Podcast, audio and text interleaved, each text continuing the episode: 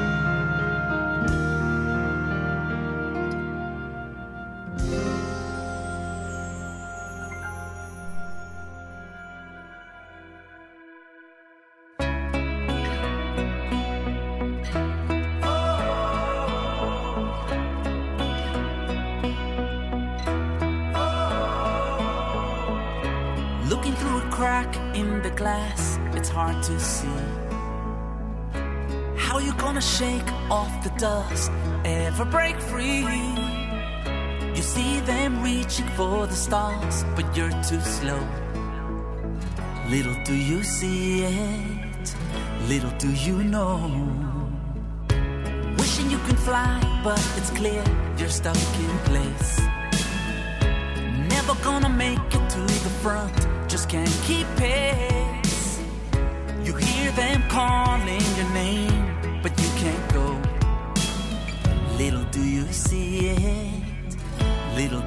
know. This is your time. So go and grab the moment. Face the world and show it. Oh, oh, oh. this is your time to show the world the glory. Celebrate your story. This is your time.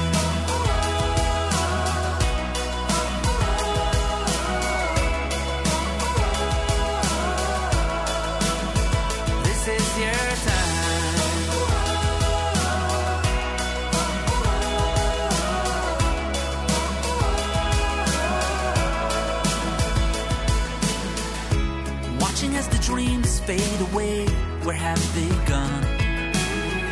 It's clear you're gonna give up the fight to carry on. You feel you're sinking in the sand, can't move along. Those sounds of struggle, they write your song.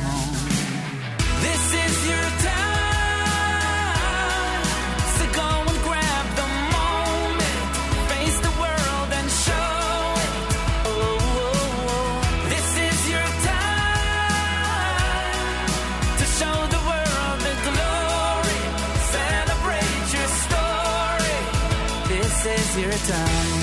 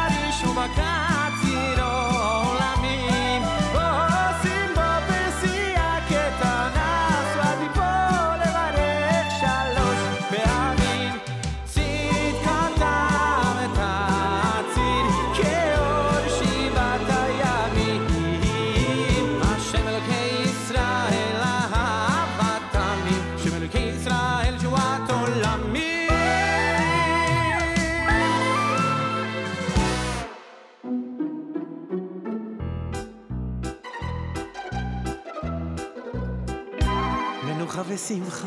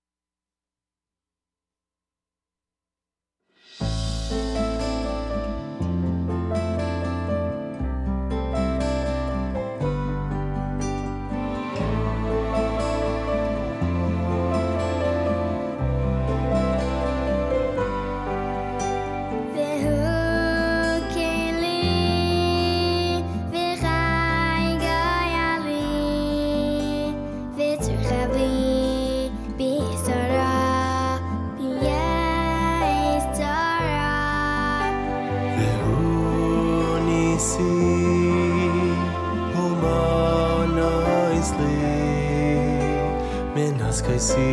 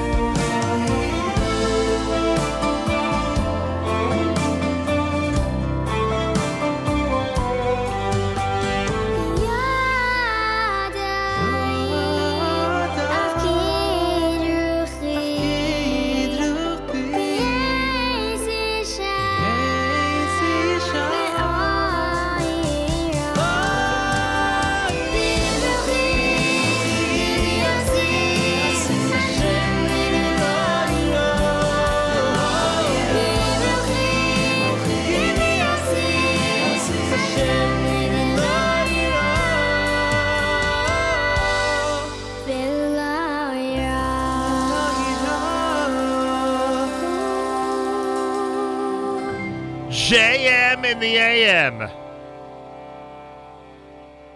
It really is a great brand new album, Ari Goldwag. Um, that song is called Biyado, and uh, the new album is called Yeshli Hakol. And um, it just a, a lot of great songs, a lot of great songs. Check it out. Just uh, literally hit the market uh, right after uh, Tisha B'Av. Uh, Ari Goldwag with Yeshli Akol. You heard his Menucha V'Simcha. Me'ain was done by the Weiner Brothers. Micha Gamerman's Leil Shabbat medley. Yaakov Shweki, a song called Your Time. Curry Bone, done by Dveykus. We've been doing a lot of Dveykus 5 in the last few weeks of the regular format, bringing back some of those classic Shabbos selections.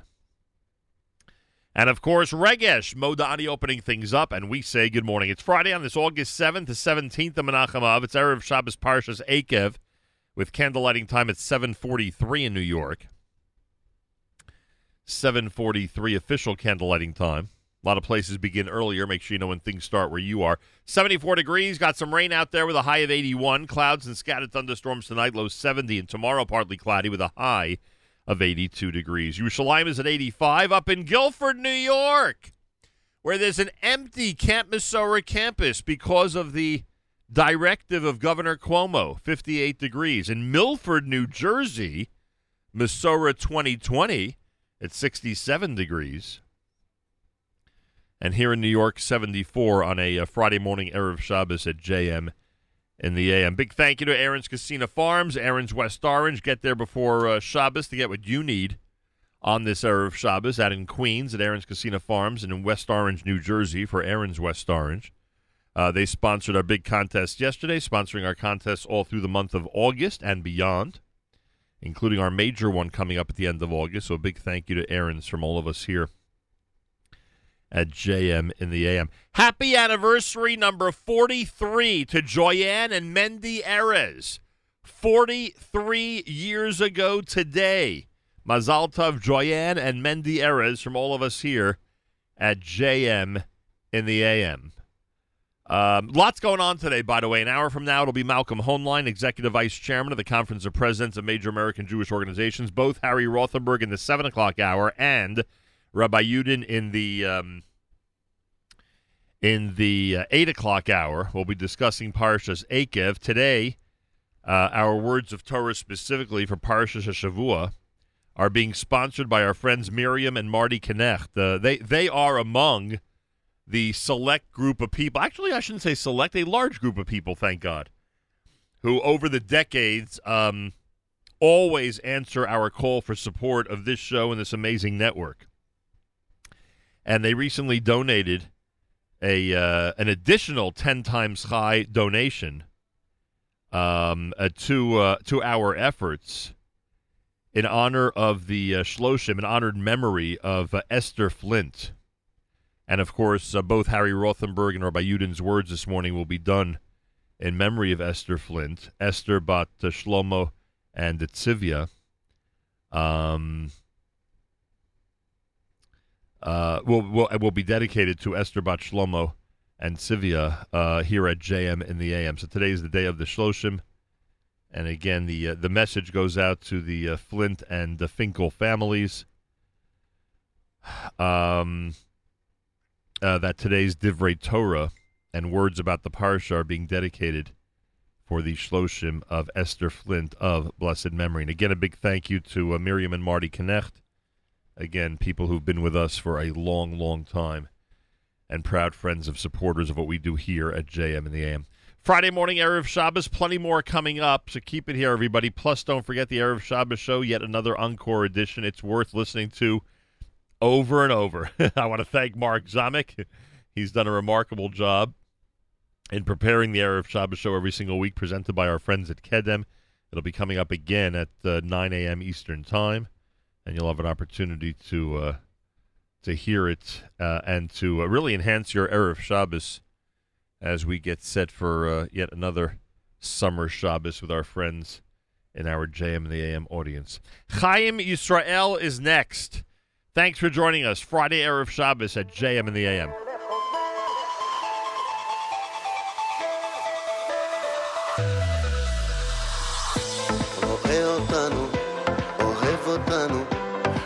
חושך ששומר על גוזלה, מגן עלינו, הולך איתנו, כמו אבא מלווה את ילדיו.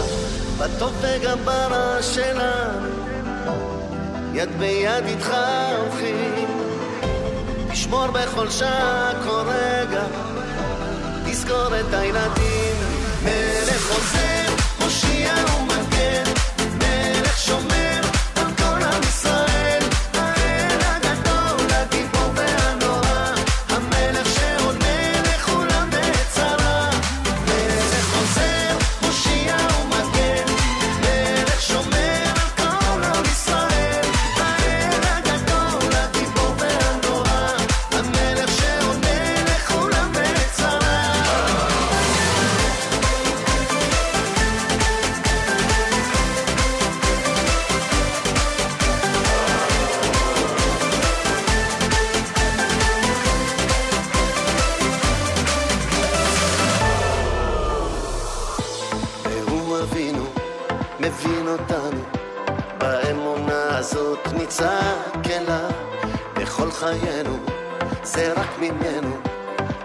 זו ומתמיד ועד עולם, בטוב וגם ברע שלנו, יד ביד איתך הולכים. תשמור בכל שעה כל רגע, תזכור את הילדים, מלך עושה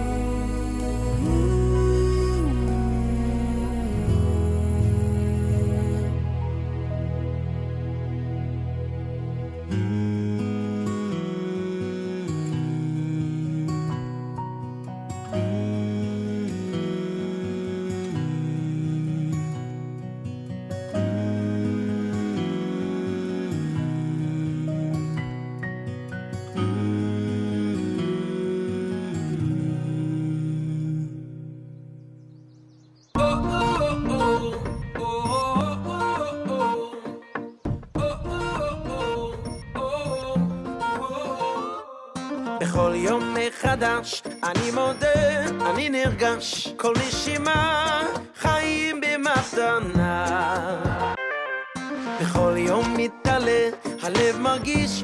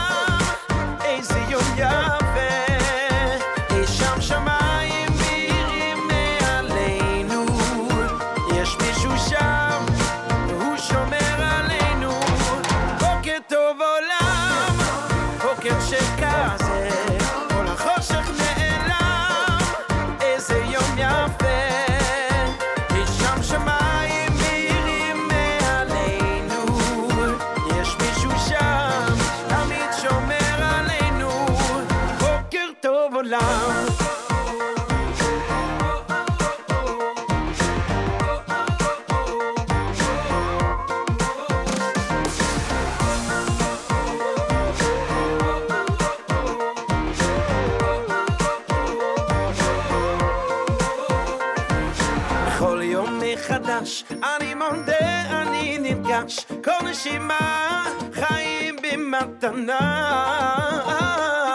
בכל יום מתעלה, הלב מרגיש ומתמלא, ומתוכי פורצת מנגינה. בוקר טוב עולם, בוקר שכזה, כל החושך נעלם,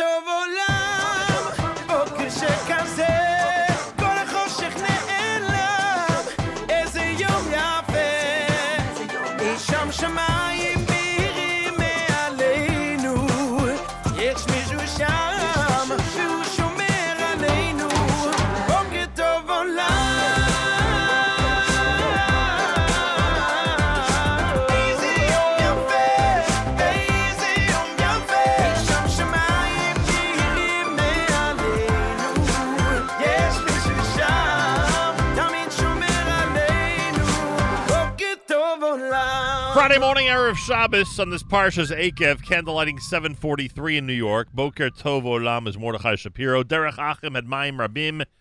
Chaim Yisrael with Melech Ozer. And here we are at uh, almost 7 o'clock in the morning in America's one and only Jewish Moments in the Morning radio program. Heard on listeners sponsored digital radio around the world on the web at NachumSegal.com and the Nachum Segal Network, and of course on the beloved NSN app. 74 degrees, rain, high 81. Big weekend coming up, including Saturday Night Segal with Avrami Rabbi Eliezer Zwickler tomorrow night. Matis has JM Sunday, Sunday morning, starting at 7 a.m. Eastern Time. Today, it's going to be the Erev Shabbos show presented by our friends at uh, Kedem and, of course, hosted by Mark Zamek.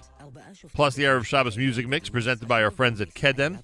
Tune in all day long. You won't regret it, all the way until candlelighting time.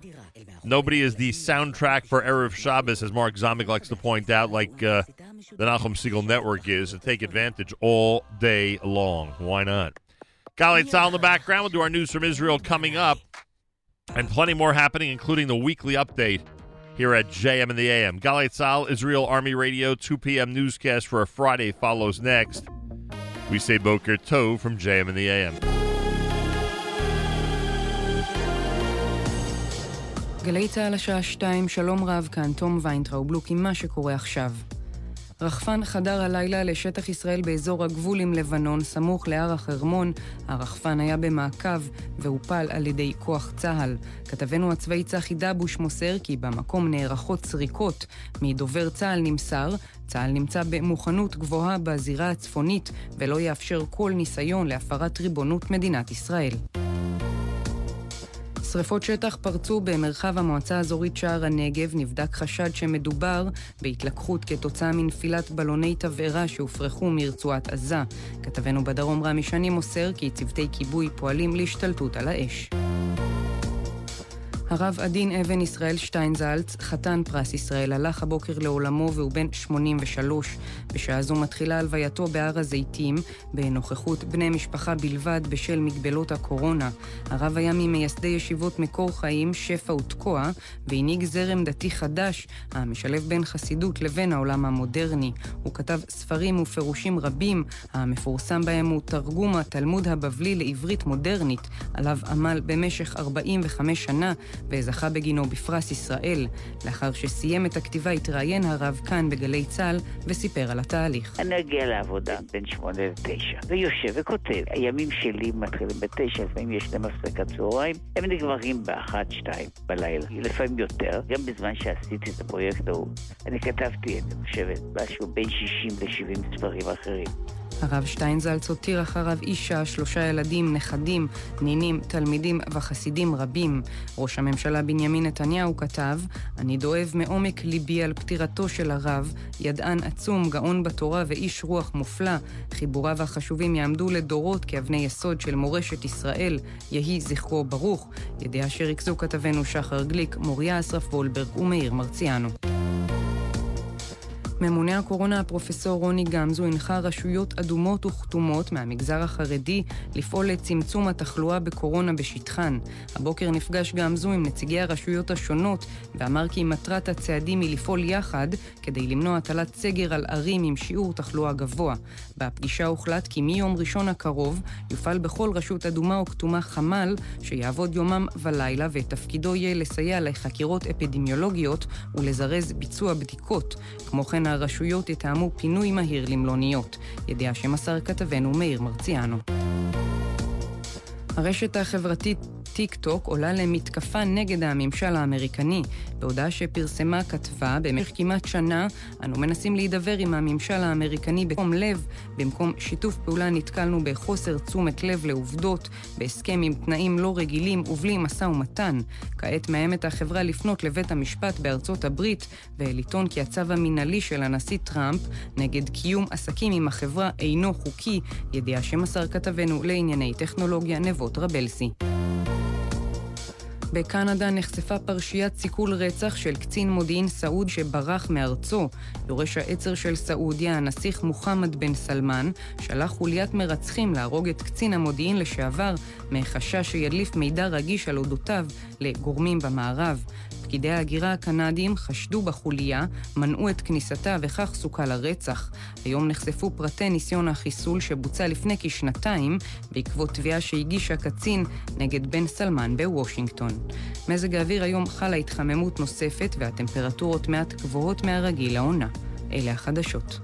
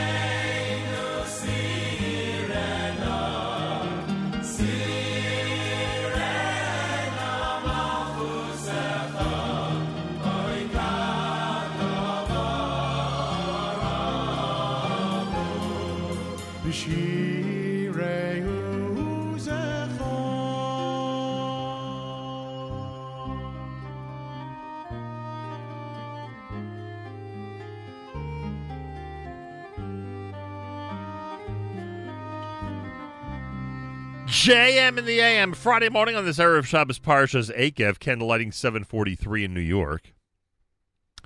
And uh, Harry Rothenberg in a minute with uh, Parshas Eikev. Um, that was Mimkomcha done by Schwebel, Sharf, and Levine. Yeah, talk about going back in time, huh? that is a. Uh, oh, sorry about that. Uh, that is a classic that uh, was a big part of, I guess, the '90s. That album, if I'm not mistaken. Um, well, a couple of things I want to mention before we get to Harry's words about Parshas Eikev. Uh, Steinsaltz has passed away. Many of you know, and by the way, kudos to um, Galei Tzal. I thought that was an absolutely beautiful tribute. The way they uh, did their uh, oral obituary of Rav Steinsaltz they discussed the fact that right now the funeral is taking place on Har 18 on the Mount of Olives. Uh, Rav Adin Steinsaltz, a prominent figure in the Hasidic Chabad Lubavitch movement, known for translating the Talmud into modern Hebrew, died Friday at the age of 83. Uh, wrote over 60 books, got Pras Yisrael, the Israel Prize, in 1988. He got down to work, it says here on I 24, on his magnum opus, the Babylonian Talmud translation, at the age of 27. In 2010, the work was over. Wow. um, Prime Minister Netanyahu, uh, based on a Hebrew tweet that he sent out, I mourn from the bottom of my heart the death of Rav Steinsaltz, um, hailing the memory of a formidable scholar, a genius of Torah, and a wonderful man of spirit. Yeah, that does that does wrap that does say it all.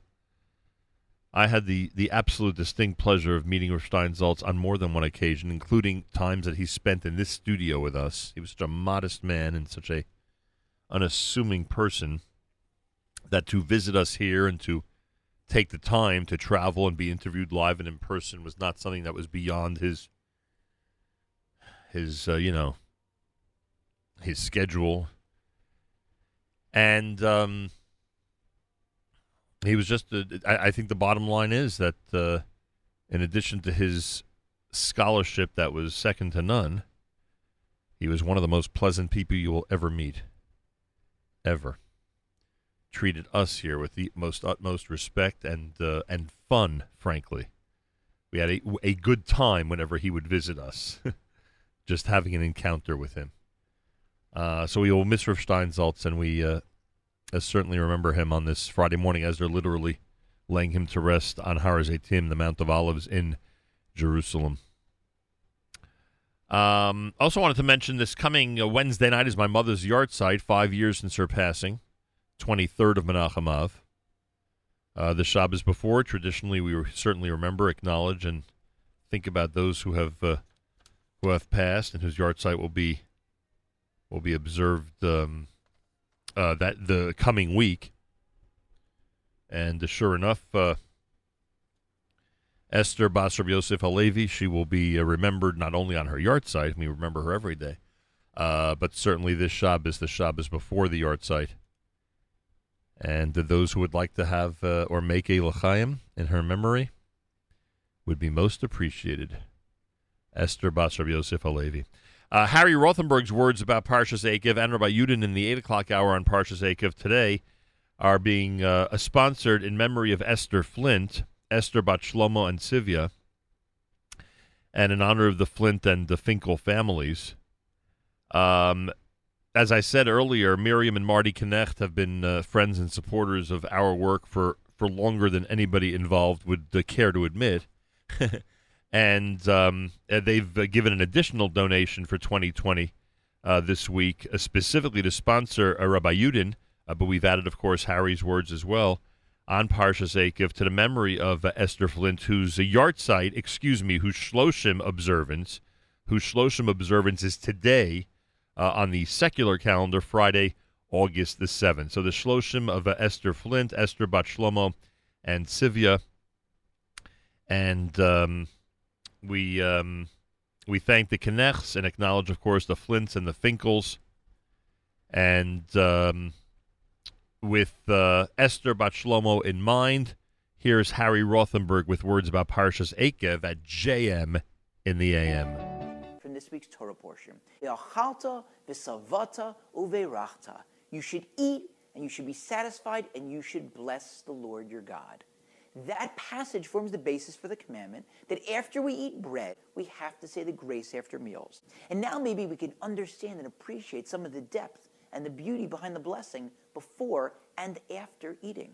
Before we eat, everything in the world belongs to God. So if I want to eat something, I have to ask God for permission. God, may I have permission to eat this piece of bread? And I rededicate myself to God. I'm saying, in a sense, God, I'd like permission to eat this bread so that I can renew and replenish my energy, so that I'll be better able to continue serving you. And then after I eat that bread, I owe a debt of gratitude that I have to fulfill. God, thank you so much for that delicious meal. And now that I've replenished my store of energy, watch how I'm going to use it to continue to serve you. Those blessings, if said properly, should change us. They should make us more polite. We're saying please more often. They should make us more grateful. We're saying thank you more often. And most importantly, they should make us more aware. More aware that God is the source of all blessing. Consider the blessing that we say before we eat bread. We finish the blessing with the phrase, Hamotzi lechem min haaretz. We're praising God for bringing bread from the ground. One second. Bread doesn't grow from the ground. You can't go bread picking. To make bread, you've got to harvest that wheat and then winnow and thresh and sift and bake. All sorts of activities go into making and baking bread. So, why do we praise God for bringing bread from the ground? Because we're saying, God, we recognize not only did you give us the raw material, you gave us the sun, you gave us the water that we needed for that grain to grow. And then you gave us the ingenuity, the technical and the technological prowess and know how to be able to convert that grain or that wheat into bread. So, in a sense, as far as we're concerned, you brought that bread from the ground. And the more we recognize God as the source of all blessing, the more appropriate it is for Him to share more of that blessing with us. So here is the ultimate get rich quick scheme. Try taking a few extra moments before you eat, and a few extra moments after you eat, saying the appropriate blessing beforehand, asking God for permission, rededicating yourself to Him. And then afterwards, thanking God for giving you everything and telling Him, now I'm going to use that strength to serve you. And do it the right way, not by mumbling it, but saying it with the proper intention, saying it, meaning it, thinking about it. Words of Torah uh, with the Parshas, uh, with Harry Rothenberg on uh, Parshas uh, Eikev here at JM in the AM uh, in honored memory of Esther Bat Shlomo, Esther Bat Shlomo, Esther Flint, who we remember this morning at JM in the AM.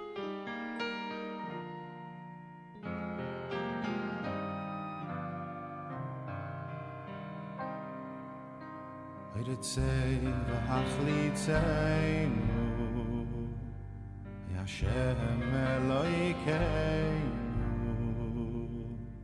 Ay be mit zwei sechon Ove mit zwas yo im hashe Ha ha ha sham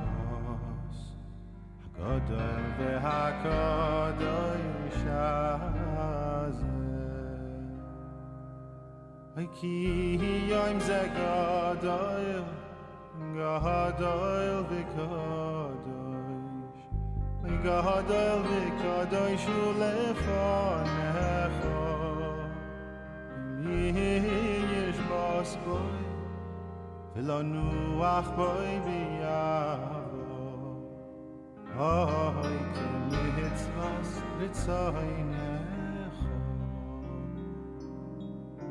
а ю бер цاين ха ха ни ях ану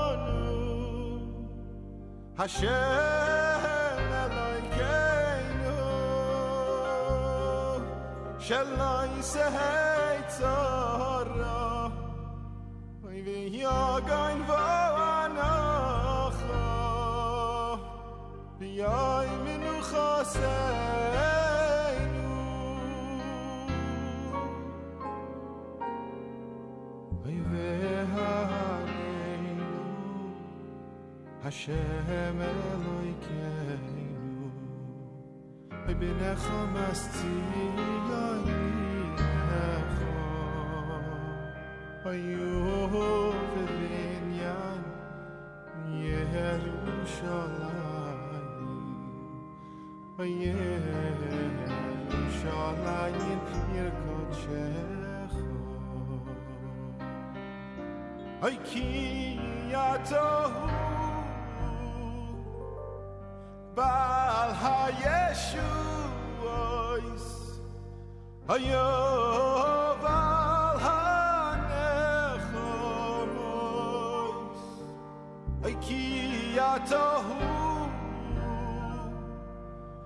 היי בעל הישוע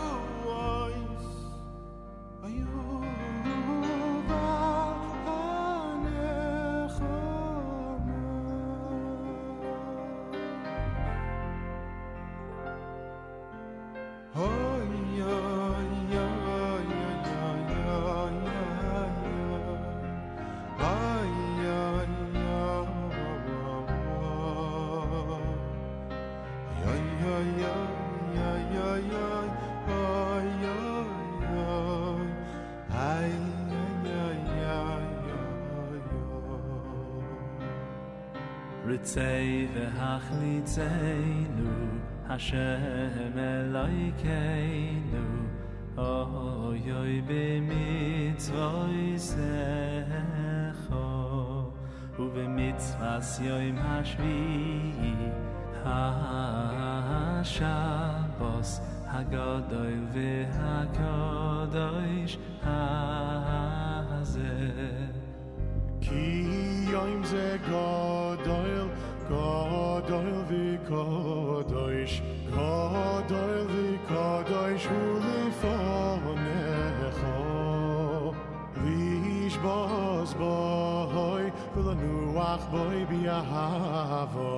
kids was it so a boy never fall who will it all a shame like i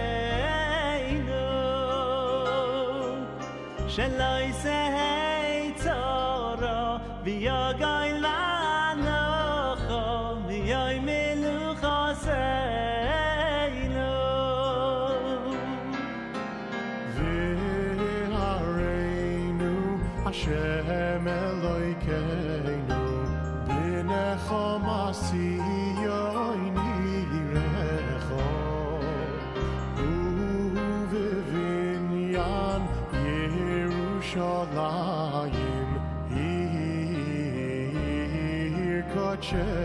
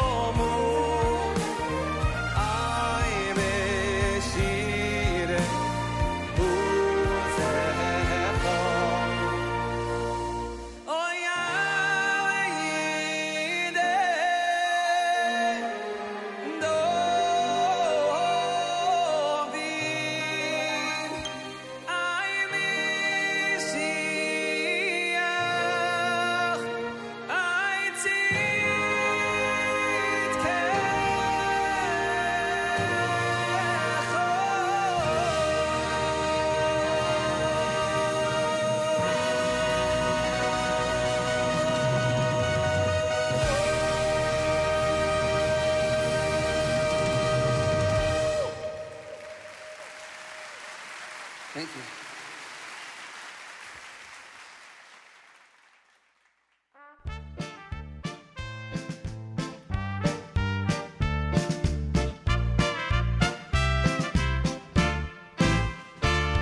יגדל אלוקים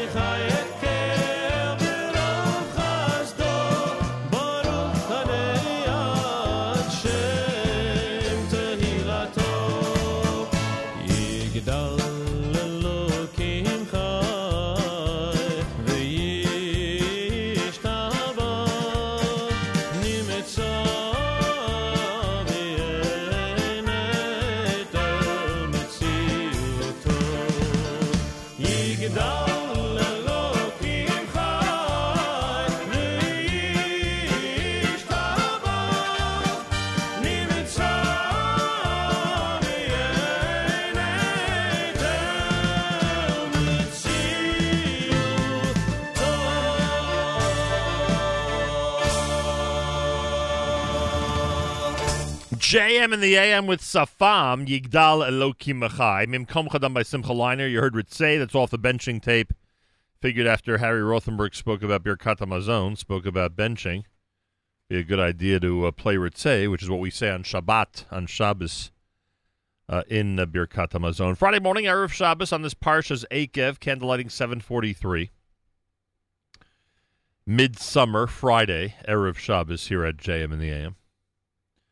Uh, happy anniversary number 43 to Joyanne and Mendy Erez, celebrating 43 years today on this uh, 7th of August. Mazal Tov from all of us here at uh, JM in the AM.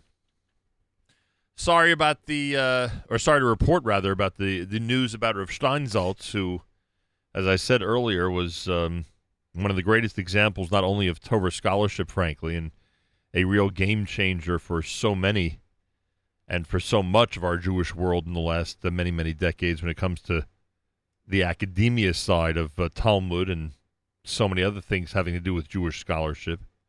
Uh, but in addition to that, one of the nicest people you'll ever meet in your life, and we've had uh, we had many encounters with him over the years, including right here in this studio. And uh, I remember them as just such amazing and pleasant visits, and uh, a real honor to um, to have gotten to know him a little bit. Mark Zamek reminded me this morning in a text that I once asked him what his favorite passage of Talmud was. And uh, yeah, he had quite an answer to that question. 74 degrees with some rain and a high of 81. JM in the AM, a few minutes away from our weekly update. Malcolm Hoenlein, Executive Vice Chairman, Conference of Presidents of Major American Jewish Organizations, going to join us for the uh, weekly update here at JM in the AM. We'll have that for you coming up. And uh, Rabbi Yudin, of course, on uh, Parshas Eikev. Don't forget the Erev Shabbos show presented by our friends at Kedem, hosted by the amazing Mark Zamek. It's all going to be coming up. Uh, it's all going to be coming up um, starting at uh, 9 a.m. Eastern Time, followed by the Erev Shabbos Music Mix, also presented by Kedem all day long here at the Nachum Segal Network. Shlomo Katz, JM in the AM.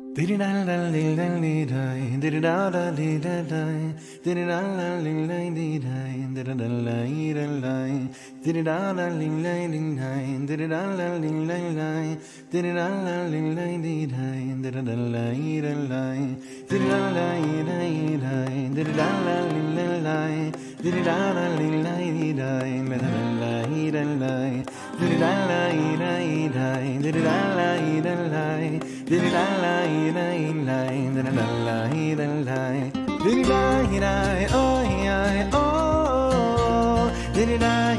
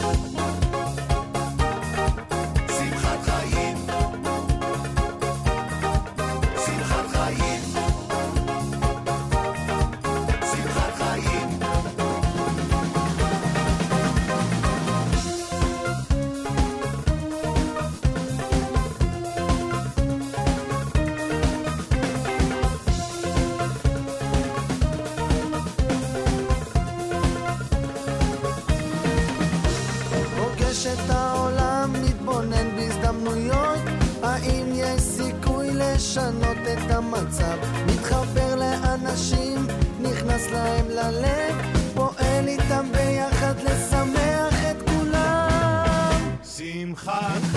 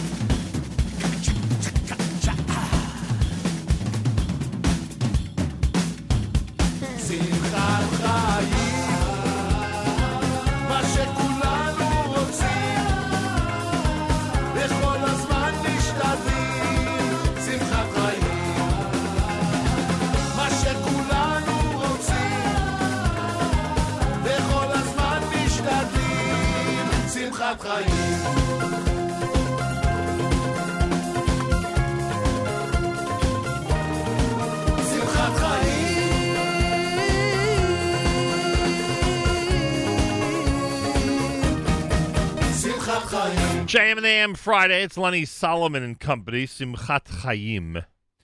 Here at JM and the AM. A Napoli. Shlomo Katz from his 40 for 40. He's releasing literally 40 songs in honor of his 40th birthday. And I think that's song number four, right? I think that's the fourth one that's come out in that series, which will have, please God, 36 more, believe it or not. Um, that's Shlomo Katz brand new here at JM in the AM. Uh, this portion of NSN programming brought to you by our friends at A&H. Have that aha moment. Get it? A&H. Thank you, Mendy Erez, for that. Seth Levitt of A&H actually liked that reference a lot.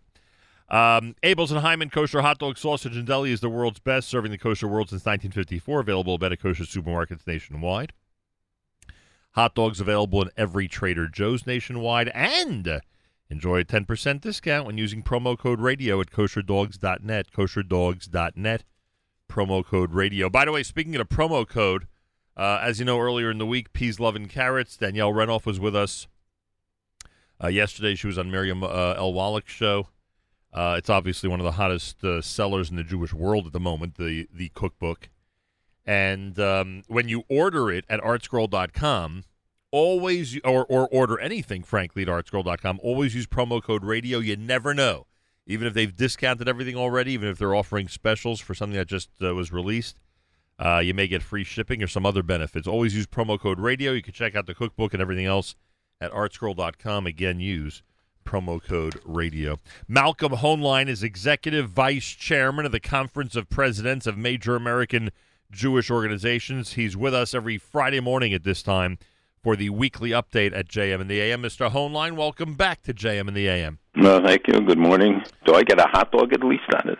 You know, you deserve a care package. You actually do deserve. I'll try to keep that in mind, okay. especially during this grilling. Se- how could how could I, with you holed up in your house for so many months, how could I not think of sending you something to put on the grill and enjoy uh, uh, during one evening? You're right. Uh, absolutely. You you've and called I'll give an aha moment. and you'll give it a hot moment.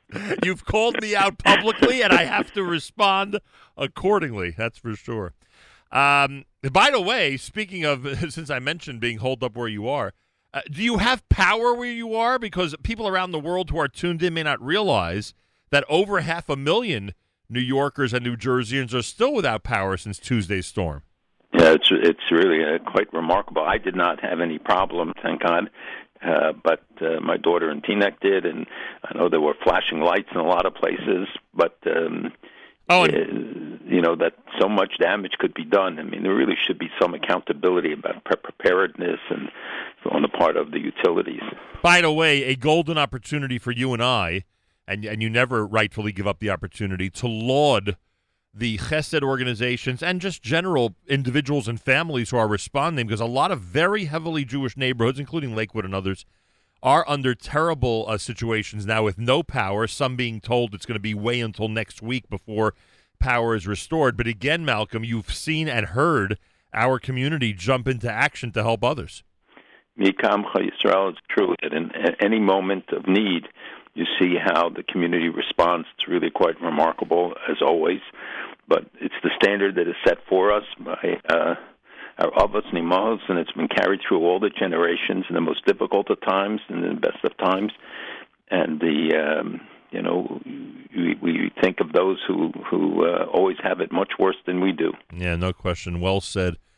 Um, I, frankly, and I, I'm going to acknowledge it one more time as I as I as I change subjects. I am amazed at what Galei Tzahal did this morning regarding the uh, oral obituary of Rav Adin Steinsaltz. I could not believe how accurate it was and how laudatory it was. Um, I have been saying, uh, Malcolm, that of all the the great scholars I've had the opportunity to speak to, Rav Steinsaltz always insisted on coming into the studio. It was never beneath him to come visit us, to have a schmooze and a conversation. I think a lot of people don't realize that in addition to his academic prowess, he had a wonderful sense of humor and an incredible, incredible way, uh, with an incredible way uh, about him when it came to interacting with other people. Yeah, his uh, personal life story is is really quite amazing, and his uh, scholarship, his uh, the contribution he made, and remained always very humble, uh, great humility. Uh, we also lost uh, last night Rabbi Kalimnik in, in Rochester, right? A good friend. I mean, another really legend. Sad period, and also a guy who did so much, built a community there. Yeah, no question. Legendary figures, uh, no doubt about it. And with Rav Steinsaltz, what, what was one of the more heartwarming things I heard on Israeli radio was they actually acknowledge on what a what a reputation it is to have these days. The the bridge uh, that he formed between uh, secular and religious, between Haredi and modern, etc., uh, both with his scholarship and again with his personality, winner of Pras Israel, etc., etc., etc. all that true. And, and these days, frankly, if you could be seen as a uniter instead of a divider, that's a really big thing. Hundred percent. And uh, there are too many who, who are looking to, to exploit the divisions in our community, yep. and we too often contribute to it by our words and deeds. And we have to know if you look at the challenges of the world today and the, the issues that we discuss, and there's so many, you can't fit them into not into this, not into two hours and three hours. We do these webinars um, during the week for our organizations and our leadership you can't even begin to scratch the surface. There are just so many serious challenges on the horizon, and now, both domestically and internationally. Yeah, and we need to to look at our resources and husband them and, and join together if we're going to be effective for the next generation. All right, a lot of issues to discuss, and you could imagine how many listeners were in touch with me to make sure I would ask you certain questions this week. So it's not just me uh, with the list in front of me; it's a lot of them as well. Um, what can you tell us about what happened in Beirut this week? It was a big boom. It was uh, uh, an amazing, and, and for those who have seen the videos of it, but I, I have friends in Beirut who, with whom we've been in touch because I was checking on the status of the synagogue, uh, which was badly damaged. It had been rebuilt just recently for four or five million dollars was invested by former residents of Beirut, Jewish residents, and it was in that area. Uh, whether it was destroyed or just damaged is is yet to be determined, but it was certainly very badly damaged, and the home at least of one of the Jewish families was destroyed.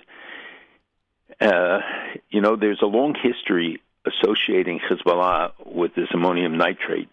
I don't know how many people remember that um, it, the, in 2015 the British police carried out a raid on a secret Hezbollah warehouse in London that had three tons of ammonium nitrate that they were going to use uh, for raids, but the British government didn't talk about it because they didn't want to endanger the signing of the JCPOA, which tells you priority sometimes.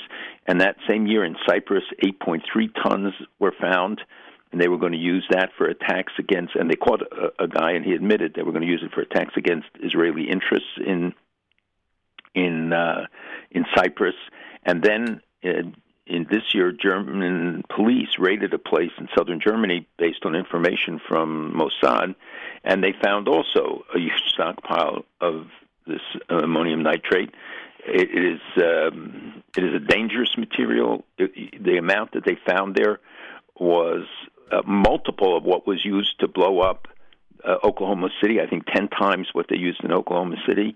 There was uh, three or four times what was used to blow up the Marine barracks.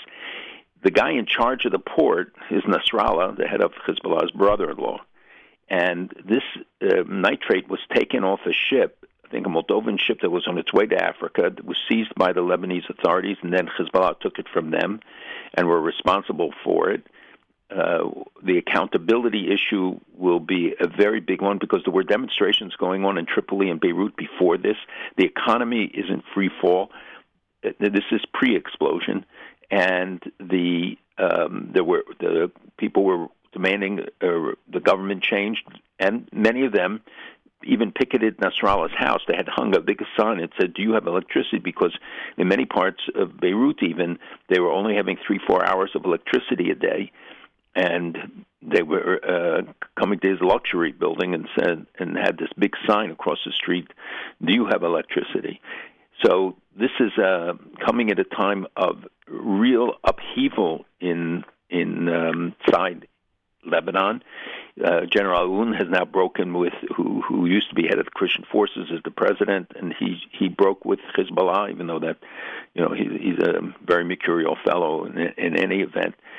And the the story of what happened here will be one that will be investigated, but the damage is so extensive that it looks like Dresden has maybe a quarter of a million people without housing, and the the economic losses running into many, many, many billions of dollars. Uh, and maybe, hopefully, this could bring about some sort of a of a change, some sort of an accounting for Hezbollah, which has really been draining the country, and you know everything is fungible, which is why we don't uh, people and people have opposed giving uh, both IMF money, uh, International Monetary Fund, uh, funding to Lebanon because it's all fungible, and as long as Hezbollah is part of the government, the U.S. will not support it. And also, there's been a lot of pressure not to give weapons to the um, Lebanese armed forces even though some argue it's the only counter. But the fact is that today Hezbollah permeates the entire government. It controls the country, and uh, we will see what what the ramifications will be. And the point being that the storage of this stuff then becomes a priority, meaning that, that that's among the most important things to those who are running the place. You know, in Israel, there's been a long debate because in Haifa there was an ammonium uh, facility and that was a lot better controlled. And this was liquid ammonium, and it's now been diffused around different parts of the country. Uh, but there was an awareness that this could have been a target Hezbollah has threatened to blow up, and, and Nasrallah in particular talked about the ammonium facilities in in the Haifa area, Haifa Bay, just as he has the oil rigs. Um, so it's it's a warning to remind people that this stuff is is can be set off easily. It has to be properly stored. It needs an ignition item. It doesn't just explode.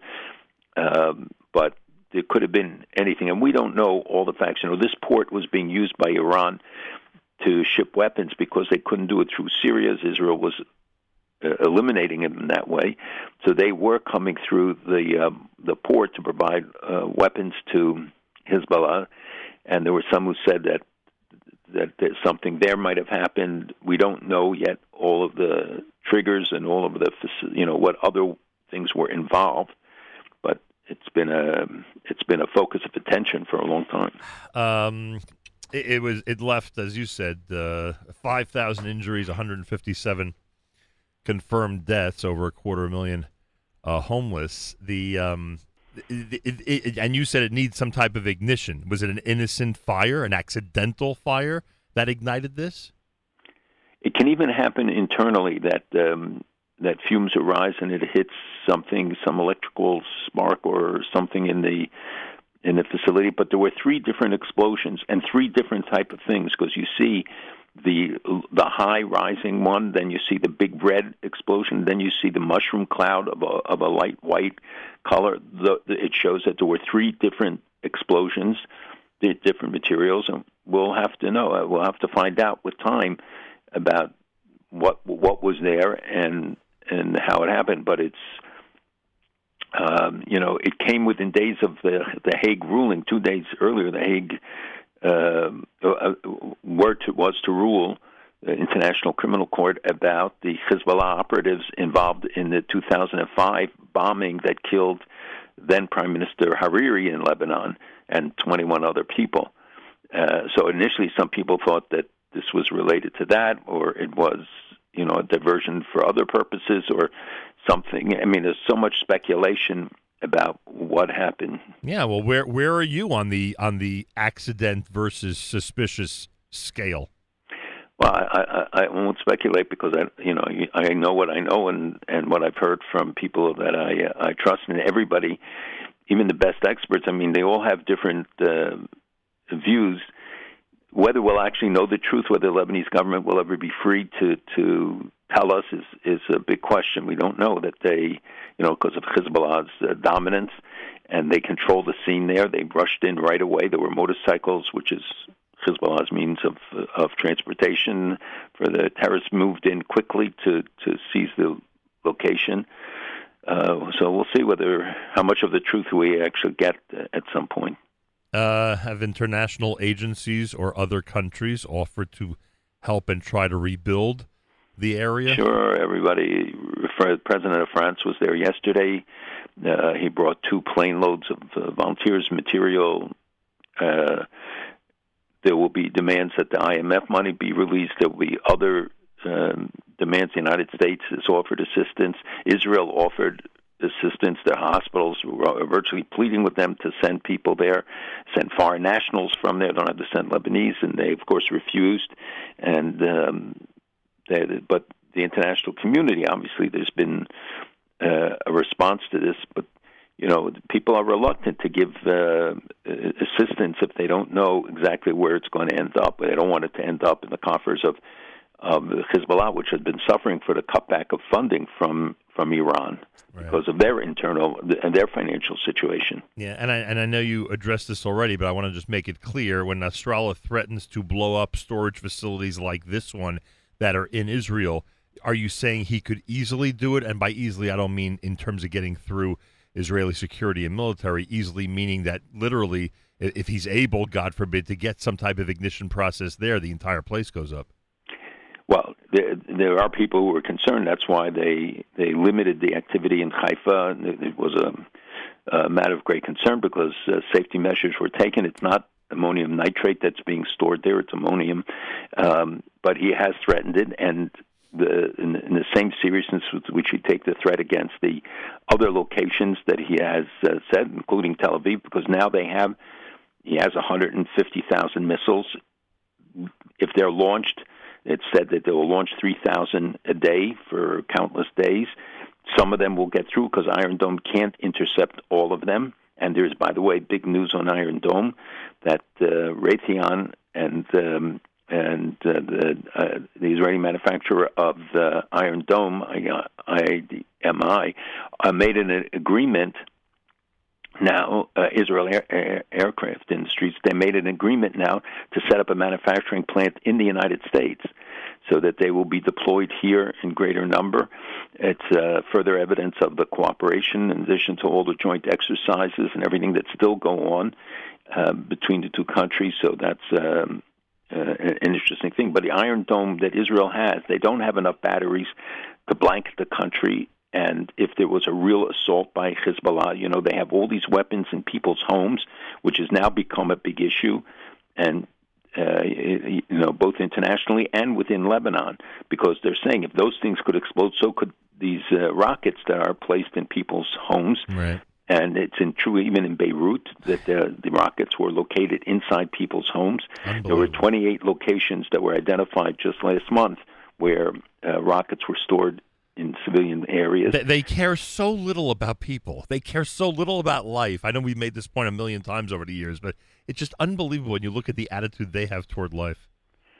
That's right, and they they sacrifice young people. Yep. Uh, Hezbollah has done it all the time, their own and others, uh, and they become used. Iran uses Hezbollah. They're, they're really a sacrificial lamb for for Iran, where they don't want to use their own troops. They send Hezbollah, whether it's to the militias and to to go to um, Libya, or their involvement around the world in different in, in Iraq and in Syria. They don't send their own troops to die. Right. And it's this disregard for human life that is really so astounding. Yeah, no question. Uh, humor me for a moment on the suspicious side. Um, there were reports about Iranian planes immediately going and carrying something to Beirut. What, what do you think? I mean, was that a rescue mission, or was that uh, you know a coincidence, or could it could it be uh, you know something having to do with a delivery of certain weapons? Well, it could be uh, it could be anything because there are regular flights all the time between mm. Lebanon and in Iran, and that, that is the supply route for them. As I said, because the ground route, which is better, for, and for, especially for shipping these big devices. The fact is that the effort to to put on the guidance systems, that's what a lot of this is about, to make the rockets they have in, in Lebanon more accurate, because when they fire them, they have no real direction. Only about 10% of the rockets, I think, have these systems. Israel has done a lot to stop it. As you know, there were two incursions across the Israeli border. Both of them were stopped. Uh, in the second case, the first case, they just fired warning shots, et cetera, and scared them back across the border. In the second case, they took out a cell, and at least four people were killed. Israel also hit a variety of other uh, targets within Syria that that are identified with Iran and Iran's uh, efforts to build infrastructure there. Uh, the conflict between the parties in in uh, Syria is very interesting because Russia has moved its militias, according to reports, into some of the areas held by Iranian militias closest to Israel. Uh, although the Russians did issue a warning to Israel about its flights in Syria, which they've done uh, uh, periodically. There have also been big demonstrations in Syria against against the government, uh, ongoing demonstrations because 80% unemployment, the economy complete collapse, the fraud that the people identify, the failure to really um, of the government to function in any serious way. Uh, it, it is symbolic of what is happening throughout the region, where currencies, uh, whether even Turkish, or, but certainly the Iranian currency. Uh, uh, Yemen is completely uh, collapsed economically. Uh, Syria, certainly Lebanon. Uh, it's uh, wow.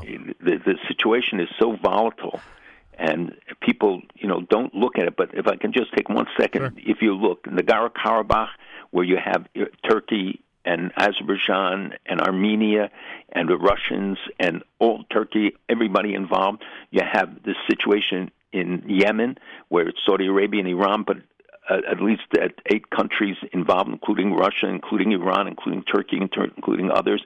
The Ethiopia, Sudan, Egypt, now very close to a conflict situation over the building of the big Ethiopian dam up in the Nile and blocking part of the Nile, and that also involves a lot of foreign powers. The situation in Libya which is ostensibly, you know, between the two parties in Libya, but each is backed by at least four or five of the powers, both There's not, a, regional and there's, outside. there's not a stable country on this planet.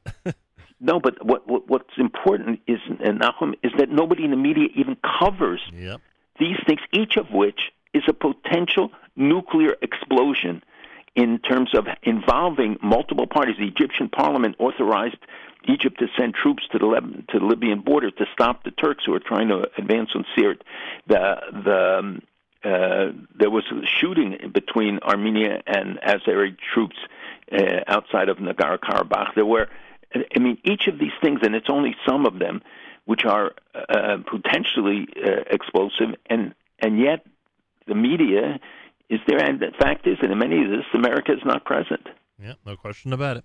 They're not taking a leadership role on this. It's America's one and only Jewish Moments in the Morning radio program, heard on listeners sponsored digital radio around the world, the web at NachumSegal.com and the Nachum Segal Network, and of course in the beloved NSN app. Malcolm Hoenlein is executive vice chairman of the Conference of Presidents of Major American Jewish Organizations. Uh, they made a big deal this week about Qatar's royal family selling arms to Hezbollah. Do they normally not do that? No, Qatar is um, working with everybody. Um, they they will sell their uh, sell weapons. You know, they're involved in Gaza. Some of it in cooperation with Israel, and, but supporting Hamas. Uh, they work together with Turkey. They're on the wrong side of most of those conflicts. They're involved in Libya. They're involved in Yemen. They're involved in many other places. Um, Qatar, um, you know, in some ways, America, we have a big base there, um, but the America that is, um, but they are are generally playing a destabilizing role. As you know, they're in an open conflict versus uh, Saudi Arabia and the UAE, one of numerous intra-Arab conflicts, but uh, or Muslim. But he there, uh, it's been pretty pretty pronounced. Uh, the fact that it hasn't exploded more widely is interesting, and they do a lot of things through proxies. But Qatar has been lined up with Iran, and um, uh, you know they sponsor Al Jazeera, which has been uh, a propaganda network in in most instances. So it's not surprising that uh, Qatar is involved. Let me uh, give me a second here to read these four lines. You mentioned the damage before, uh, and speaking of Beirut, it says the following: tucked away in Wadi Abu Jamil, a neighborhood near downtown Beirut, is the only standing Jewish synagogue in Lebanon, and its renovation is almost finished. The Magain Avraham Synagogue, built in 1925, was abandoned and closed down a year after the start of Lebanon's civil war in 1976. And Malcolm, the, the photos are stunning. What a beautiful building. It's a beautiful building. It was foreign families, many of them who used to be very prominent uh, Lebanese Jewish families, contributed. Uh, I think the, the, the, the number that sticks in my mind is four to five million dollars. Wow. And uh, it, there, unfortunately, is no Jewish community. There were no services held there, and there there was nobody to daven there. But the um, uh, the, the facility itself was uh, was magnificent, and many tourists would go there. Uh, and unfortunately, from the reports we have, it, it was damaged. You know, what comes to mind during this cancel culture is I look at that. A, a synagogue building that most people know is really not going to be used at all in the near future, as you just indicated. Still, it's so important to the people, the Jewish Lebanese people who are from that region, uh, to, to, to maintain it, to renovate it, to make it look beautiful and preserve it and its history. That does say something about our people, uh, especially in these times. And there was talk about trying to rebuild the, the community, and you know, people years ago uh, the, were coming back, and people, uh, Europeans, bought summer places at Beirut. When I visited it the first time, uh, and it, it was a magnificent place, and all the wealthy Arabs would come there, and they had casinos, they had life. And you know, now it's um, under Hezbollah and, and the deterioration of the country, of course, has um, Beirut reflects that. Yeah, they destroy it all at some point. But it was a beautiful city, and it had a very vibrant Jewish community, and they remained there throughout the wars and the conflicts. Um, and functioned. I remember as a kid that it was re- regarded as the go-to place, you know, for the people who wanted that exotic vacation and stuff. Like, you know, And uh, now it's very exotic. yeah. now, now it will be quite a vacation, to say the least. A bill Democratic and Republican senators plan to introduce Thursday, I'm assuming that happened yesterday, would ban the sale of advanced armed drones to any nation that's not a close ally of the ally of the United States, according to lawmakers and congressional aides. Senators from both parties say President Trump cannot be allowed to help drone technology proliferate, and they want it to be kept away from Saudi Arabia in particular. Do you agree with these lawmakers? Look, the arms sales issue is a is a very sensitive issue in our relationships with countries. I mean, there are so many that have mixed records, let's say on human rights or on other considerations, but um, the technology is available from many other sources. Russia fills the void. China fills the void. Mm, we see that now in the negotiations with Iran. That if the uh, arms embargo is lifted, and that and Pompeo is introducing a resolution about that at the United Nations, a new resolution, not just uh, one that would extend the existing embargo. And remember that this is only phase one. Phase two would come in 23, which is just a blink away, and that would re- remove all the restrictions on the ballistic missile systems in Iran. Uh, and so the um, um, you know we see that the Russians and Chinese are going to veto virtually any resolution at the UN that limits Iran's abilities because they're sitting there with deals to set jet fighters, drones, everything else. There are multiple sources. Israel sells drones to numerous countries. And th- there should be standards, but I think Saudi Arabia, to a large degree, um, certainly has been allied with the United States in most of the conflicts, and its stability is, is a vital U.S. interest because of the energy we get from there and because of the role within the region. And it can be used to, to try to encourage, uh, you know, arms sales can be used as a positive way, too, to encourage uh, um, countries to move in the right direction. Uh, we move to Israel, where it does seem to me, unless I'm making too big of a deal of this, that the prime minister had a little bit of a better week this week. I don't know, maybe that's just an impression I have. You could tell me if I'm right or wrong. But also to talk about the vaccine in Israel. I mean, how does this work? You know, when when you have multiple countries and the U.S. sponsoring certain projects when it comes to a vaccine, how, how does Israel get involved in that process? And are they are they just doing parallel work with all this human testing starting in October in Israel? Are they doing parallel work, and it's simply who gets to the finish line first? Essentially, by the way, that is true. But it, but uh, Israel is part of those programs, and some companies get support as well. Um, there are all over the world efforts to to get to be the first across the finish line. I think there are a lot of people who, who are prematurely announcing um, that they have solutions or vaccines or believe that they, they will test, even when it's only very preliminary tests before they've been tested on human beings. uh, it's very important. The investment is is huge. Com- companies have gotten a billion dollars in, in advances to to help expedite the um, the development, and the FDA has given approval for drugs and processes to short circuit the uh, the length of the testing period, et cetera. So that also means that you can get premature announcements about the things that um, are produced or, or on the horizon. Uh, so I think people should wait and see before they give they invest too much in some of the things. You know, people wanted to buy the drugs right away before they're even uh, manufactured. And the uh, you know it's understandable. This is a, a worldwide phenomenon, and the threat of a, of a second or third shift in countries, including here, and uh, you see that in the United States, the number of, deaths and the number of uh, people being still being infected. Nobody should put the guard down. Everybody's got to sustain it. It's really important. Um, I don't know that this was a better week for Netanyahu. I think, to the contrary, Really? it, it wasn't a very good week. The demonstrations we'll see this weekend, but every week they grow. Again, you know, the fact that 10,000 people or 15,000 or some estimates went up to 30, 50, and there were a couple, a hundred demonstrations around the country. Um, but I think that the uh, overall political situation, you see the polls um, demanding uh, th- that would not be uh, greatly supportive of uh, of the prime minister, although the Likud still would be the largest party, and the right would be dominant in if an election was held. I don't think that uh, the opposition and certainly blue and white uh, faction within the um, government wants to go to an election because it would fare poorly. Uh, but it's it's the political instability that is um, troubling, and the fight is over the budget, and they did not move on it. I'm not sure the prime minister wants it. I think that then triggers uh, the election, which would be held in December, so the fourth election in a year and a half. It's very demoralizing for the people. Uh, there, you know, and the unemployment, the uh, economic impact in Israel, which was not true the first in the first period, but it is true now, and they have, and thank God, the highest morbidity rate um, per capita of, of those who get sick.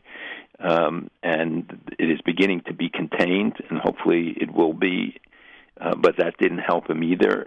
Uh, so, you know, they're all people are looking at the election in November and and, and speculating about what the impact of that would be, uh, what the, the various outcomes could could um, impact him. And and you know, Israel is in, still the island of stability in in the region. They see all of these threats going on around them, and yet they they are uh, sustaining their position. They're defending. They're offering assistance. They are uh, playing an important role.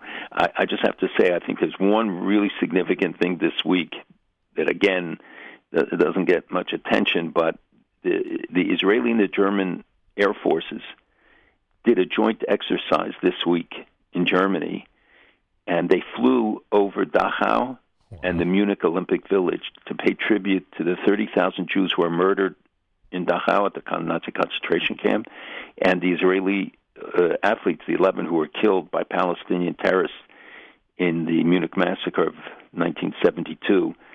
So they're going to make history, planning this, and they're going to make history in September when they're supposed to have this joint exercise with their German counterparts, and we'll do the the flight. There were three F-15s that once flew over Auschwitz uh, years ago during an Israeli Air Force visit. Right. But I think this symbolically, what you said before about the history and about Yeah. remembering, and and they're all being done in a COVID nineteen compliant way. Am I right that that flyover you just referenced was during March of the Living, or am I wrong about that? No, it wasn't during March of the Living. it was during a, uh, a visit of Israeli Air Force, and the Polish government didn't want to give them permission to fly, but they did it anyway. And the picture is one of the most iconic pictures, I think, of the last the post-Holocaust period. Yeah, it's pretty amazing. Uh, a couple, I, I know we always debate about whether we you should spend your time on these local issues with us, but there are people who are asking me, Dafka, specifically to ask you about two things. Number one, uh, the the policy that's now been implemented in New York City in terms of those who are uh, coming into New York and and how it plays as a uh, violation of civil rights, or it's not a violation of civil rights because of the because of the importance of the health matters that are going on. Do, do you have an impression of this new regulation in New York City? So, uh, as you know, the local issues are not my forte, Right, but uh, but like everyone else, I have to live with the consequences of it. Correct. and as a resident of the city, uh, I, I, I'm very concerned about the future, knowing the people who are may not return and the loss of the base and this uh, threat to, to super tax wealthy people is only going to exacerbate it. So, if you want an opinion on some of those things, I'm, I think it's short-sighted and and uh, foolish to, to some of the comments, and I think the governor um, objecting to it is right because many of these people they're the ones who have the options, and they've seen now that they can operate remotely, and no reason for them to pay the super high taxes here in New York City, and um, we cannot afford the, the losses. And I, I have many friends in real estate who tell me that you know apartments are not renting. That will come back, I'm sure, but it's um, and we should not do things that further harass and and give people the incentive to to leave the city or not to come back.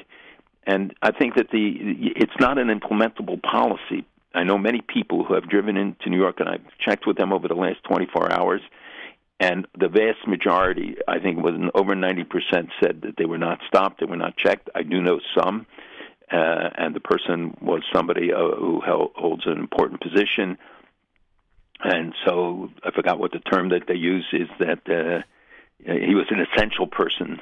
That's the term. So, uh, but but it's not possible to to check everybody coming in.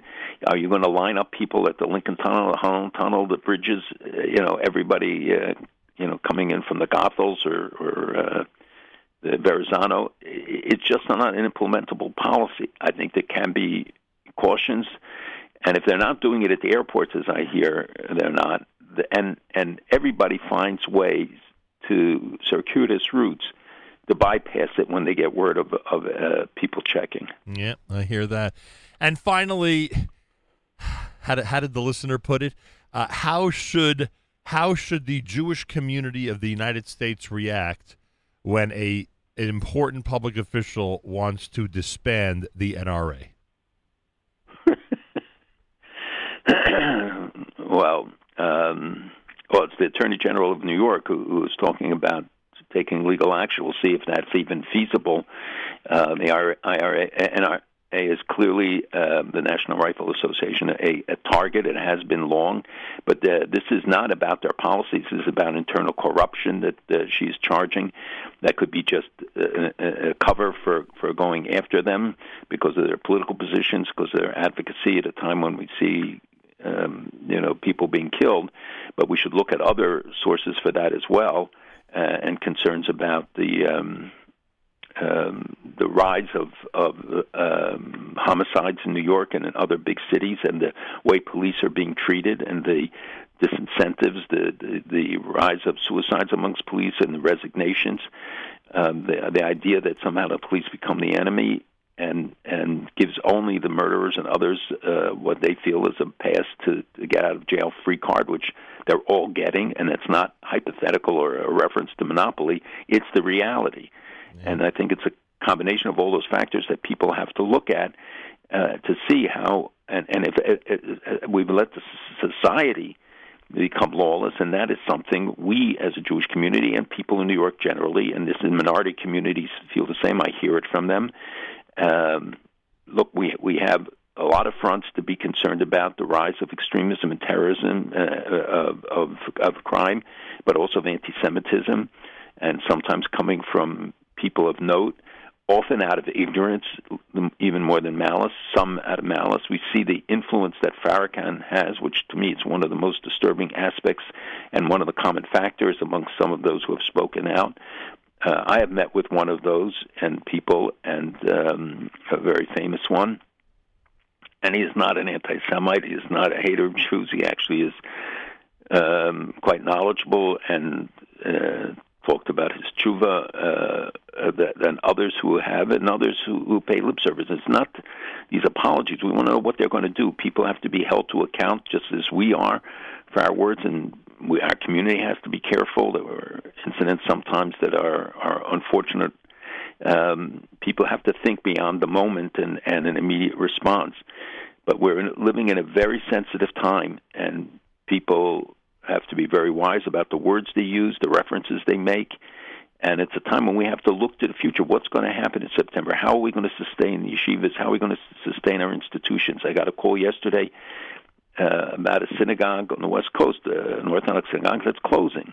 Wow. And and it's not going to be alone. And the JCCs and others, any fee-based institution, is today uh, on the brink. And, and it's it's hard to believe this and this is in not a poor community, uh, but they just couldn't sustain it. They, they'll continue a minyan there, but I'm worried, very worried about what's going to happen with our schools, what's going to happen with the whole spread of institutions, and especially uh, if this continues and the economic impact, especially from some of the big donors, uh, could be adverse. So we have a lot of things to be concerned about, and to be and, and it only underscores the need for achdus, that Oh. we have to be together and work together. No question about it. Thank you, Malcolm. Have a wonderful Shabbos. We'll speak again next week. My pleasure. Be well. Have a good Shabbos. Malcolm Hoenlein is Executive Vice Chairman of the Conference of Presidents of Major American Jewish Organizations. Joins us Fridays, 7.40 a.m. Eastern Time here at JM in the AM. Erev Shabbos Parshas Eikev with candlelighting at 7.43 in New York. Happy anniversary to Joy and Mendy Erez. 43 years. Happy anniversary from all of us here at JM in the AM. 22 minutes after 8 o'clock. Today, uh, our presentation of uh, Rabbi Yudin's words on the Parshas Hashavua, Parshas Eikev, uh, are being sponsored by uh, Miriam and Marty Knecht. As I said earlier in the show, the Knecht family has been connected with this network for longer than any of us would care to admit. Uh, and they are among that group of people that's always uh, looking for a reason, Baruch Hashem, to support us and keep us going. And they've given an additional donation of 10 times chai, in addition to what they've already given during our 2020 campaign. Um, in order to sponsor Rabbi Yudin's Parsha Shiur today, today is the Shloshim for uh, Esther Flint of blessed memory. Today is the Shloshim of Esther Flint, Esther Bat Shlomo, Esther Bat Shlomo and uh, Tzivia. And um, and uh, Rabbi Yudin's words will be uh, in memory of uh, Esther Bat Shlomo on this Shloshim of Esther Flint, and of course, uh, dedicated to the Flint and Finkel families who've uh, suffered this loss of uh, Esther, uh, who they remember fondly, of course, and whose Shloshim is being observed today. So, again, to the Flint and Finkel families, we wish you only smachot, only happy occasions in the future. And uh, today we uh, dedicate uh, Rabbi Yudin's words to the memory of Esther Flint, Esther Bat Shlomo, on the occasion of, um, the Shloshim being observed today. And again, our thanks to the Knecht family, Miriam and Marty, from all of us here at JM in the AM. This time each and every Friday, every Erev Shabbos, with great pleasure, we present Rabbi Benjamin Yudin, spiritual leader emeritus, congregation at Shomrei Torah, Fair Lawn, New Jersey, to address the entire listening audience concerning the Torah portion of the week. Good morning, Rabbi Yudin. Good morning, Nachum. Good Erev Shabbos, everybody. Tomorrow we have the privilege of reading Pashas Eikev. According to the Chinuch, Pashas Eikev has eight mitzvos, six positive, and two restrictions. Included among the positive is the mitzvah of tefillah, found towards the end of the parsha, the mitzvah of praying, according to the Rambam, once a day, every day.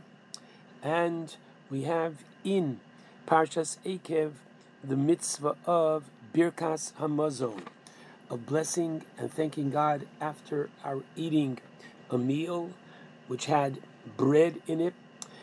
And the Torah says, V'yochalta v'savata uverachta. You shall eat, you shall be satiated, and you shall bless. Just know that in the entire Torah, there are only two blessings that we are called upon to recite. One is Birkas HaMazon, which we will talk about, and the second one is Birkas HaTorah. Birkas HaTorah is found in Parshas Azinu, Kishem Hashem Ekra, Havugodel Elokeinu. Prior to my studying Torah, I give thanks and praise to Hashem. Now, interestingly, the Chinuch points out that when it comes to Birkas Hamazon, we are not obligated to recite a blessing from the Torah until after we eat. So the blessings of Birkas Hamazon after the meal are biblical. The blessing that we recite before the meal, if we wash our hands on the Tilas Yadayim, but the blessings over the food, the Bracha Rishona, Hamotzi Lechem Min Haaretz, and all other blessings, they are rabbinic.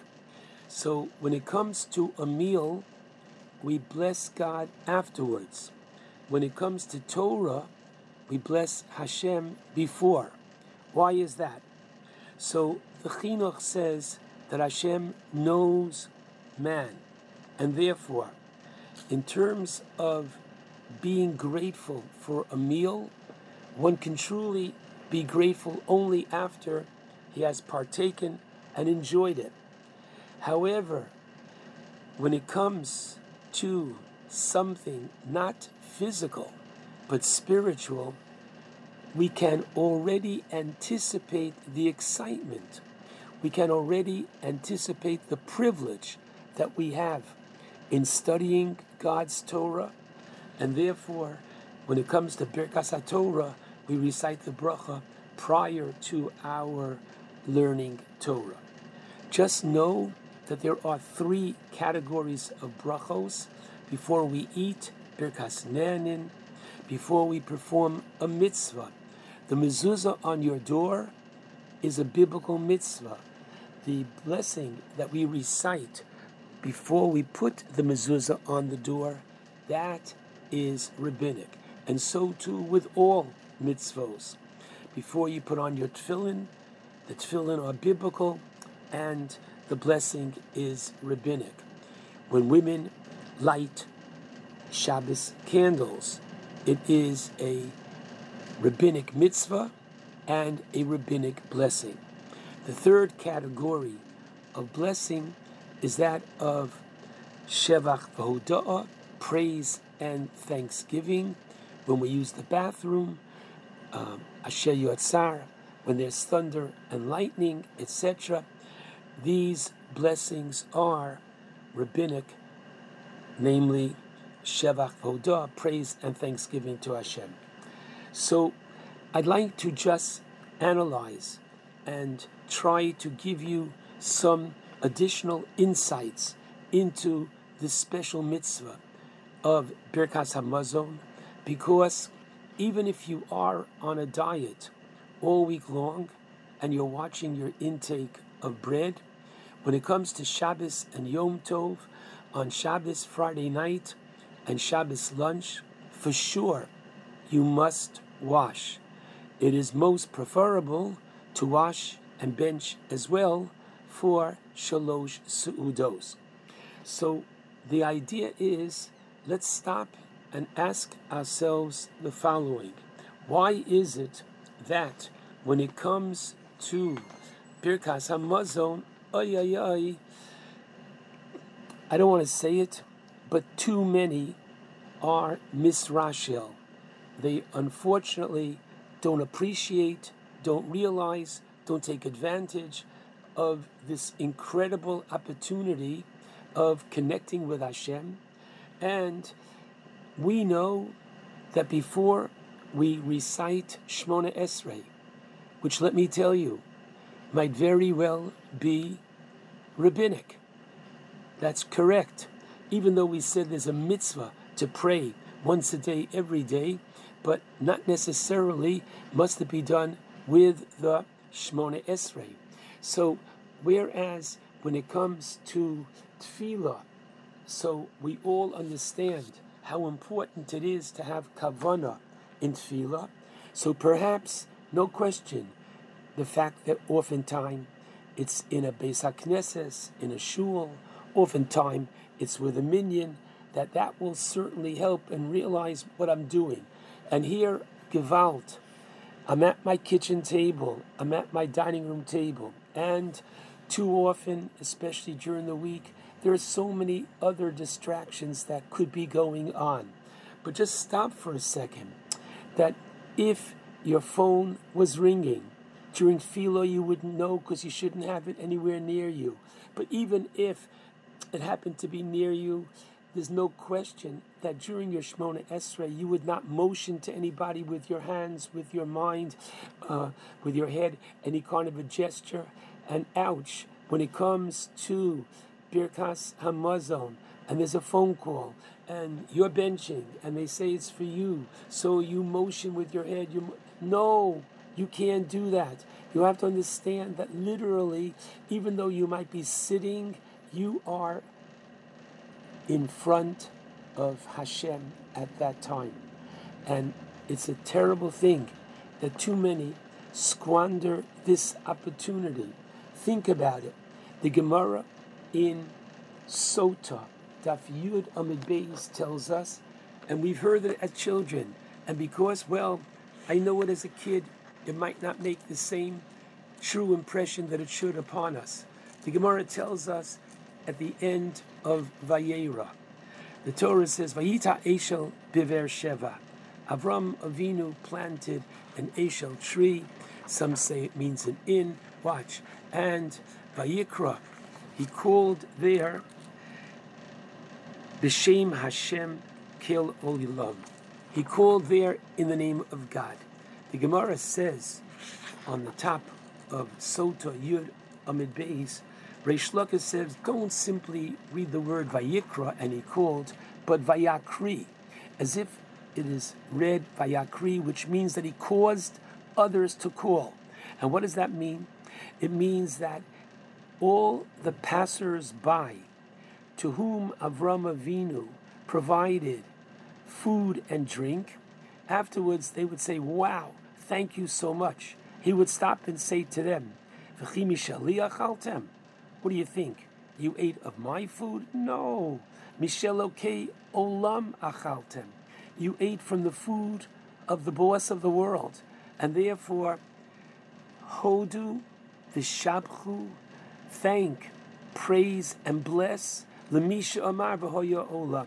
And this is the way Avram Avinu influenced others. So much so, listen carefully, that Tosfos Shantz on that daf teaches that what about people who said no thanks? I'd rather not thank him, meaning God. So Avram said, okay, then pay me for it. And he would charge them an exorbitant amount of money, after all, providing them with food and drink in the middle of the desert. They said, okay, okay, we'll thank him. The idea being that mitol shalol lishma, even if it was done initially without the best kavana and concentration, that too would lead to a ultimate recognition of Hashem. My friends, don't count yourself, God forbid, in that category, the second category. I have to do it. No, you should realize what a privilege it is to recite Birkas Hamazon. The Gemara in Brachos 48b tells us that Birkas Hamazon is comprised of four blessings, but it's three plus one. Why do I say it like that? The theme of the first three blessings is biblical, and the theme of the last one is rabbinic.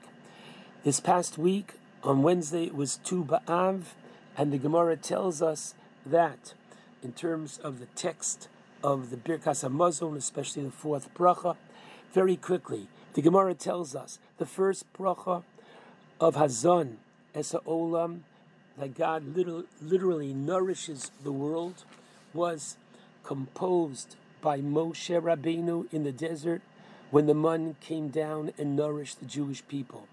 Just as the mun was a miraculous nourishment, wow, we take the grain that grows from the ground for granted.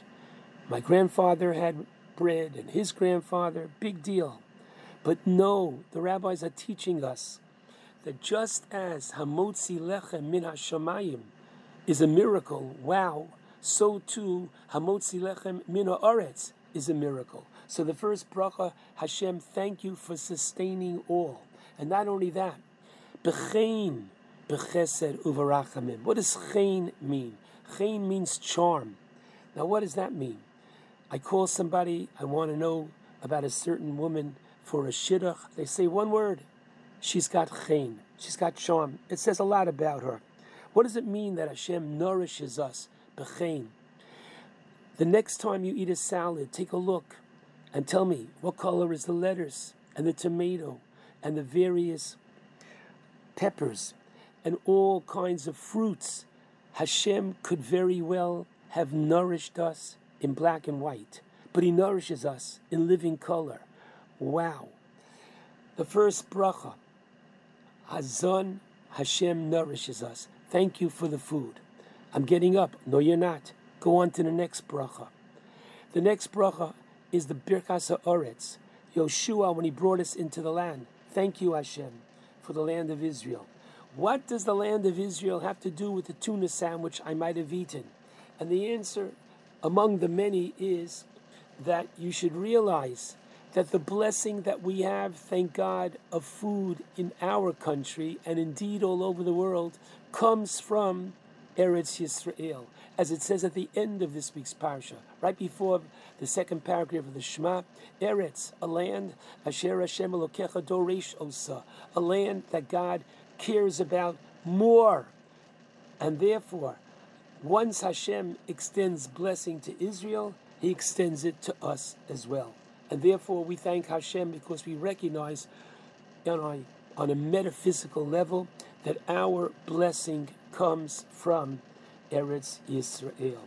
And then we go on to the third bracha, that of Yerushalayim, Binyan Yerushalayim. We ask Hashem to rebuild Yerushalayim, understanding that the Beis Hamikdash was our place of prayer, our connection with and are receiving of bracha from Hashem. Understand that in your Birkas Hamazon, if you only stop for one moment in the third bracha, do you understand what you're saying?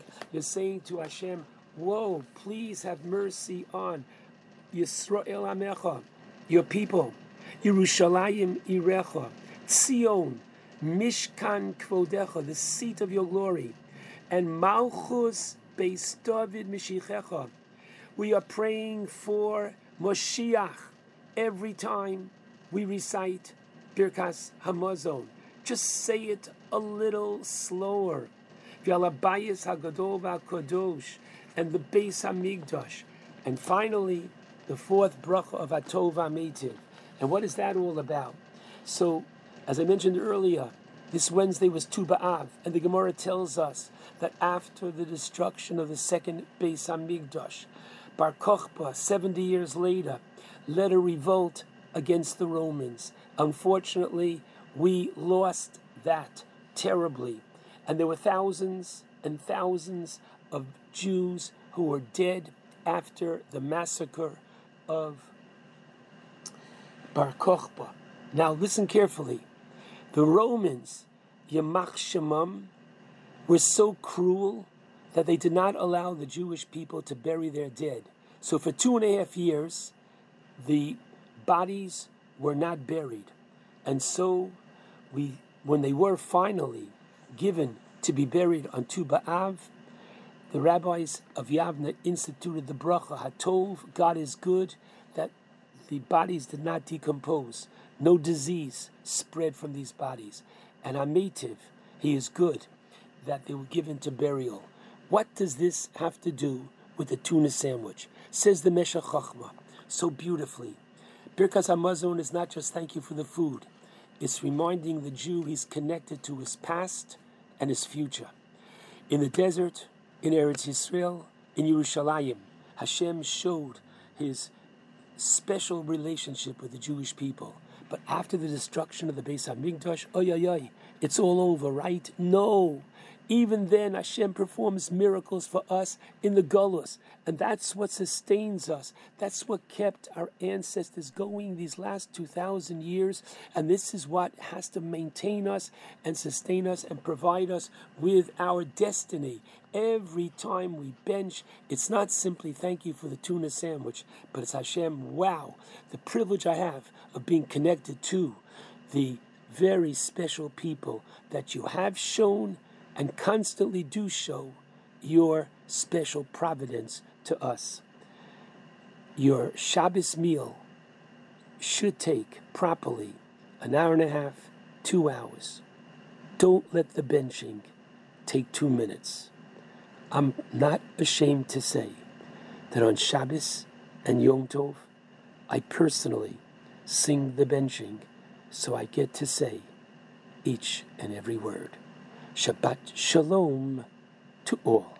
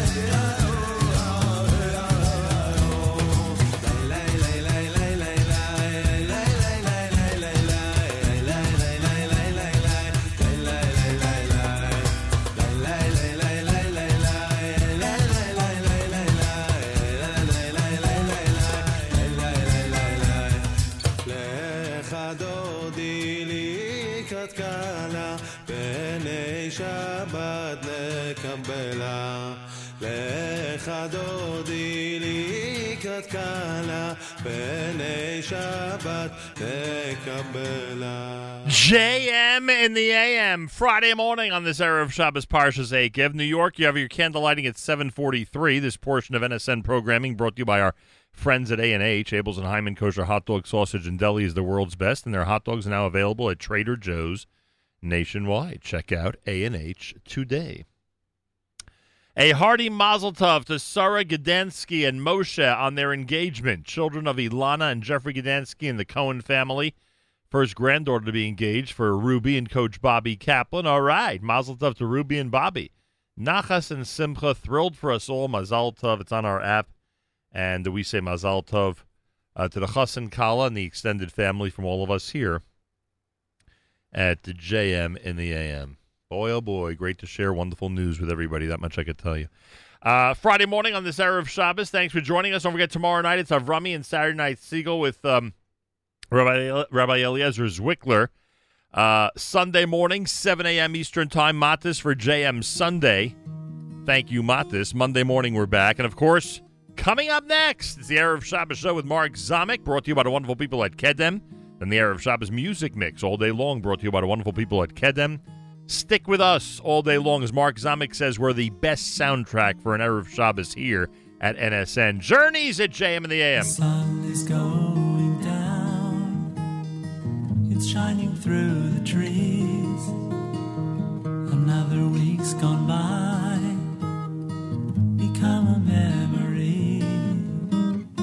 So throw away your hammer.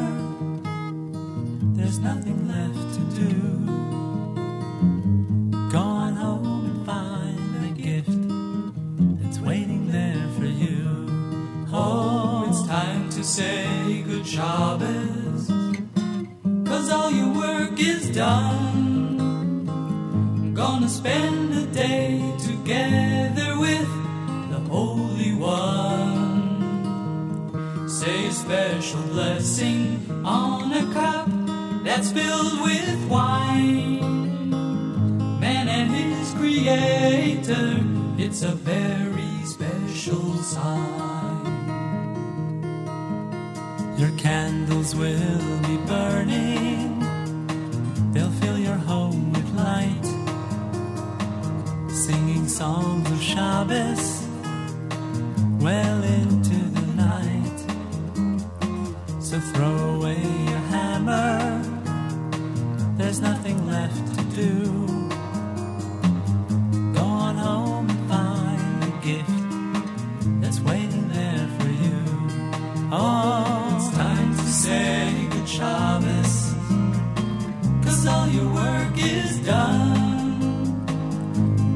Spend the day together with the Holy One.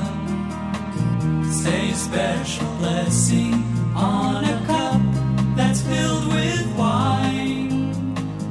Man and his creator is a very special sign.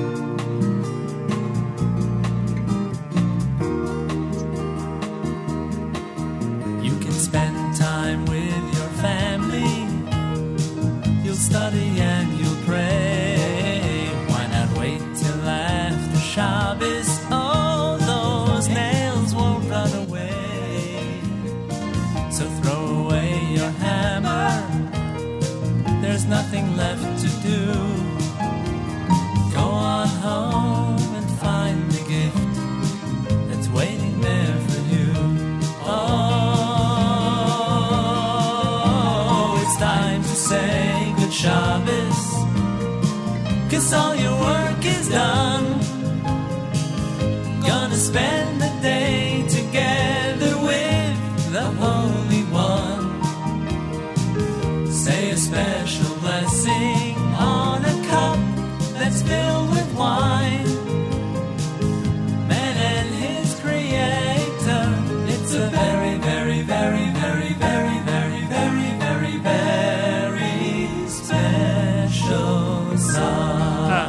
Israel and Achim our brothers and sisters in Israel. We are with you. It's your favorite America's one and only Jewish Moments in the Morning radio program, heard on listeners sponsored digital radio. Around the world, the web at NachumSegal.com and the Nachum Segal Network, and of course on the beloved NSN app. That does it for an amazing week. Thanks for joining us for Friday Erev Shabbos here at JM and the AM. Mark Zamek next with the Erev Shabbos show, brought to you by the wonderful people at Kedem, and of course the um, Erev Shabbos music mix later on as well. Great way to uh, enjoy the day on an Erev Shabbos with us here at the Nachum Segal Network. Thank you so much for tuning in. Plenty more coming up Monday. Make sure to join us. And tomorrow night it's Saturday Night Segal. Sunday morning it's Matis live, 7 a.m. Eastern Time with JM Sunday.